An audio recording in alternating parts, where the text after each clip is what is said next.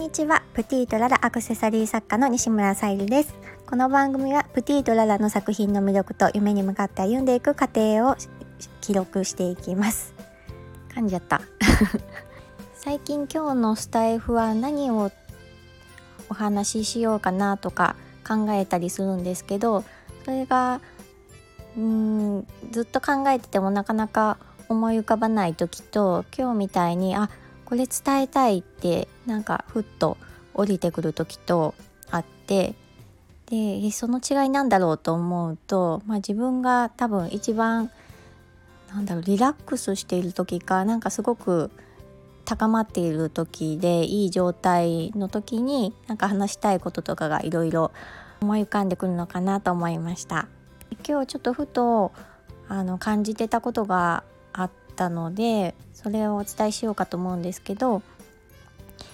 まあ、これ何年かも前の話になるんですけどもインスタでいろんな作家さん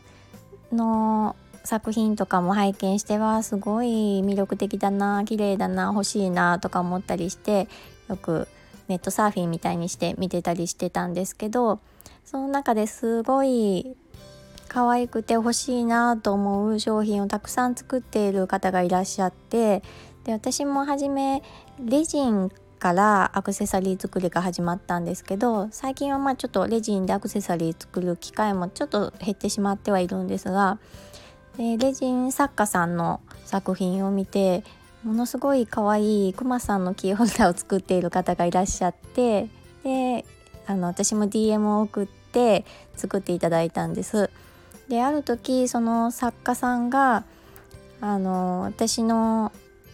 作品その作家さんのご自身の作品を真似されましたすごく悲しいですみたいなことを、まあ、インスタで発表されてたんですね。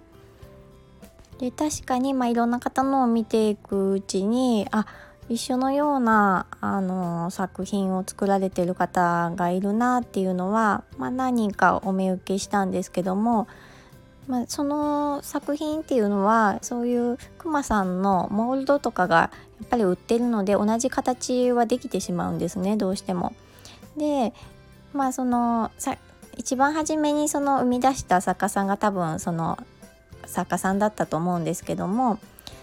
その作家さんの商品を見て多分皆さんがは素敵だなと思って真似されたと思うんです。で確かにその真似された方が悔しいっていう思いもめちゃくちゃわかるんです。でそれを丸々真似してしまう方もどうかなとは、まあ、実際思うんですけどもでも、まあ、それだけ魅力的だな可愛いなと思って真似したいと思われてたと思うんですね。でということはその作品自体がその方の目の付けどころがものすごくいいってことだしまあ真似されたら真似されたでその方なら別のまたいい作品が生み出せるような人だなと思ってたので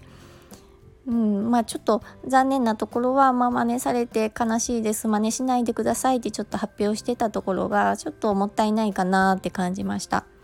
年々、まあ、アクセサリー作家さんとかも増えてきていますし同じような作品作っている方私も含めて多いとは思うんですけど是非